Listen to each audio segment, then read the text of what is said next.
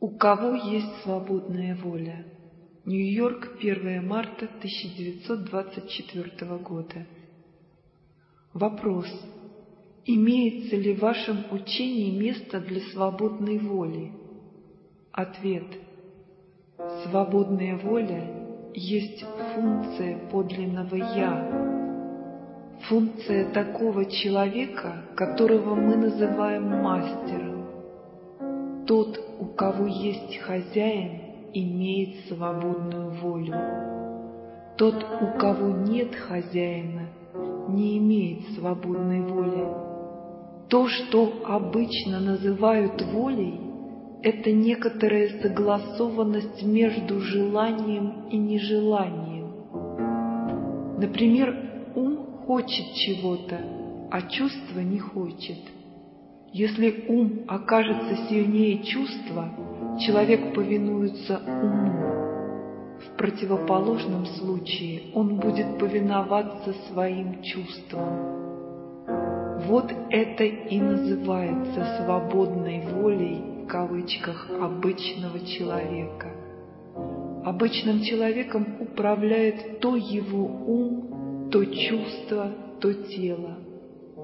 Очень часто он повинуется приказаниям, исходящим из автоматического аппарата. В тысячу раз чаще его поведение направляется половым центром. Подлинная свободная воля может существовать только тогда, когда одно «я» всегда направляет поведение, когда человек есть хозяин, управляющий всей упряжкой. Обычный человек не имеет хозяина, его повозка постоянно меняет ездаков, и каждый из них называет себя «я». Тем не менее, свободная воля — это реальность. Она действительно существует. Но мы, каковы мы есть, не можем ее иметь. Свободную волю способен иметь подлинный человек. Вопрос. Значит, людей, имеющих свободную волю, нет? Ответ. Я говорю о большинстве людей. Те, кто имеет волю, имеют все. Во всяком случае, свободная воля — это неординарное явление. Ее нельзя вымолить, нельзя купить в лавке. Вопрос. Каково отношение вашего учения к морали? Ответ. Мораль может быть субъективной и объективной. Объективная мораль одна и та же по всей земле. Субъективная мораль повсюду различна, и каждый определяет ее по-своему. То, что хорошо для одного, плохо для другого, и наоборот. Мораль — палка о двух концах. Ее можно повернуть и так, и этак. С того времени, как человек начал жить на земле со времен Адама, с помощью Бога, природы и всего нашего окружения в нас постепенно сформировался особый орган, функцией которого является совесть. Каждый человек имеет этот орган, и тот, кто руководствуется совестью, автоматически ведет себя согласно заповедям с большой буквы. Если бы наша совесть была открытой и чистой, не было бы необходимости говорить о морали. Тогда каждый человек сознательно или бессознательно вел бы себя в соответствии с повелениями этого голоса. Совесть не является палкой о двух концах.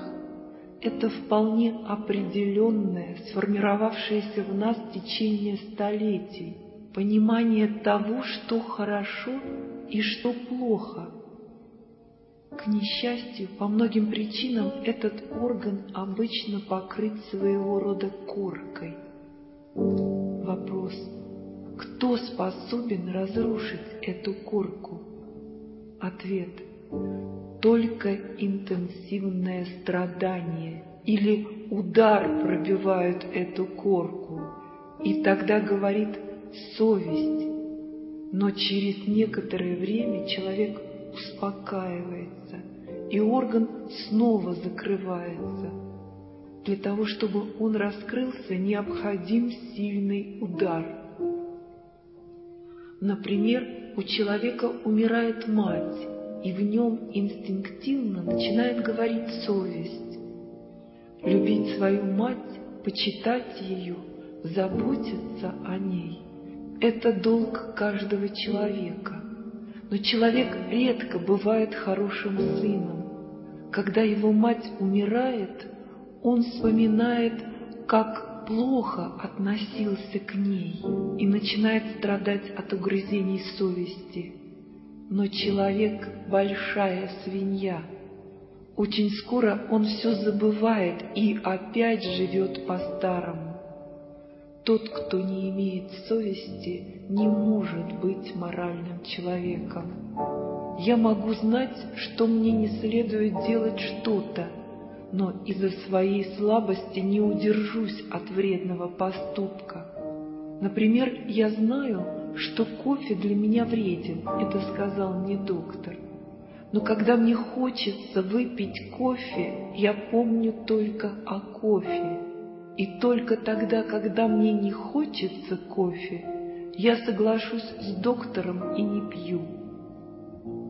Когда я наполнен кофе, я могу до известной степени быть моральным. Постарайтесь забыть о морали. Разговоры о морали были бы сейчас пустой болтовней. Ваша цель — внутренняя мораль. Ваша цель — быть христианами. Но для этого вы должны уметь делать, а вы этого не можете. Когда вы научитесь делать, вы станете христианами. Но, повторяю, внешняя мораль всюду различна. Один человек должен вести себя, как все остальные. Как говорит пословица, «Когда будешь в Риме, веди себя подобно римлянину». Такова внешняя мораль. Для внутренней морали человек должен уметь делать, а для этого он должен иметь «я». Первое, что необходимо, это отличать внутреннее от внешнего как раз так, как я говорил о внимательности внутренней и внешней. Вот, например, я сижу здесь. Хотя я привык сидеть со скрещенными под собой ногами, я считаюсь сомнением присутствующих с их привычками и сижу так, как сидят они, опустив ноги вниз. Вот кто-то бросает на меня неодобрительный взгляд. Это немедленно создает в моих чувствах соответствующие ассоциации, и я обеспокоен. Я слишком слаб, чтобы воздержаться от реагирования, от мнительности. Или, например, хотя я знаю, что кофе мне вреден, я знаю также, что если не выпью кофе, не смогу беседовать. Я буду чувствовать себя слишком утомленным. Я считаюсь со своим телом и пью кофе, делаю это ради него. Обычно мы так и живем. То, что мы чувствуем внутри, мы проявляем во внешнем поведении. Но следует провести разграничение между внутренним и внешним. Необходимо воздержаться от внутренней реакции на что бы то ни было. Не принимать во внимание внешних фактов, но ко внешности иногда быть более внимательными, чем мы обычно бываем. Примеру, когда нужно быть вежливым, мы при необходимости должны научиться быть даже более вежливыми, чем были до сих пор. Можно сказать, что-то, что всегда было внутренним, должно теперь стать внешним, а то, что было внешним, должно стать внутренним. К несчастью мы всегда реагируем. Например, если я рассержен, все во мне рассержено, любое мое проявление. Я могу научиться быть вежливым, когда я сердит, но внутри останусь таким же сердитым. Но если прибегнуть к здравому смыслу, зачем мне сердиться на кого-то, кто бросает на меня неодобрительный взгляд? Быть может, он просто глуп, быть может, кто-то настроил его против меня. Он оказался рабом чужого мнения, автоматом, попугаем, повторяющим слова других людей. Завтра он, возможно, изменит свое мнение. Если он слаб, я, проявляя беспокойство по этому поводу, делаюсь еще слабее. Рассердившись на него, я могу испортить свои отношения с другими, делая из мухи слона. Вы должны понять и принять за строгое правило – что нельзя обращать внимание на мнение других людей. Необходимо быть свободным от окружающих. Когда вы внутренне свободны, вы освобождаетесь и от них. Иногда бывает необходимо внешне притвориться обеспокоенными или, например, притвориться рассерженными. Если вас ударят по щеке, это вовсе не значит, что необходимо подставить другую. Иногда следует дать такой ответ, чтобы обидчик забыл свою бабушку. Но внутренне не следует об этом беспокоиться. Если же вы внутренне свободны, тогда может случиться и так, что когда кто-то ударит вас по щеке, вы подставите другую. Это зависит от типа человека.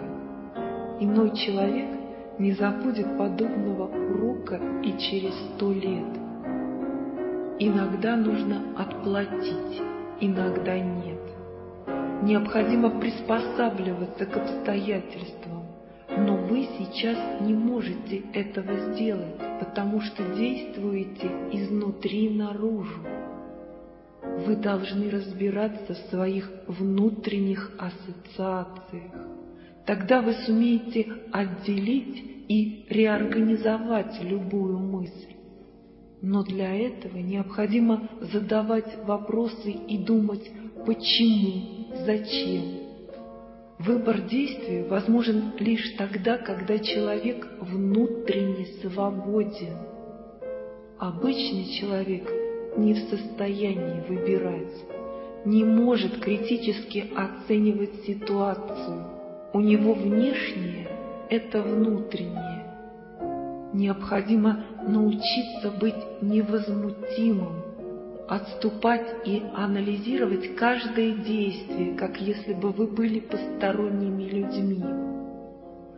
Тогда можно быть справедливым. Быть справедливым в самый момент действия в сотни раз ценнее, чем быть справедливым впоследствии. Для этого нужно многое. Невозмутимость есть основа внутренней свободы, первая ступень к свободной воле.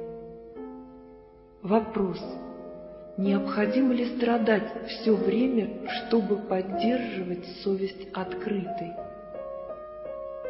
Ответ.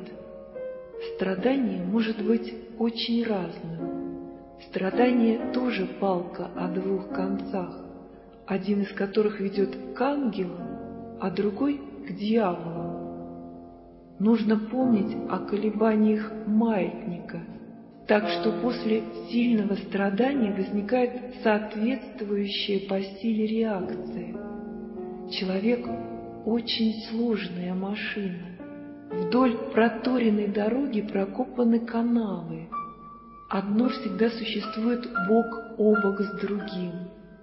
Там, где немного хорошего, немного и плохого. Где хорошего много, там и плохого много. То же самое верно и по отношению к страданию. Здесь нетрудно оказаться на ложном пути. Страдание легко становится приятным. Однажды вас ударили, вы оскорблены. Во второй раз оскорблены меньше, а в пятый раз уже хотите, чтобы вас ударили. Нужно быть на страже. Вы должны знать, что является необходимым в каждое мгновение, иначе можете свернуть с дороги в канаву. Вопрос. Какова связь между совестью и приобретением «я»? Ответ. Совесть помогает лишь тем, что она сберегает время. Человек, который имеет совесть, спокоен. Спокойный человек имеет время, которое может употребить для работы. Однако совесть служит этой цели только в начале, позднее она служит другой цели.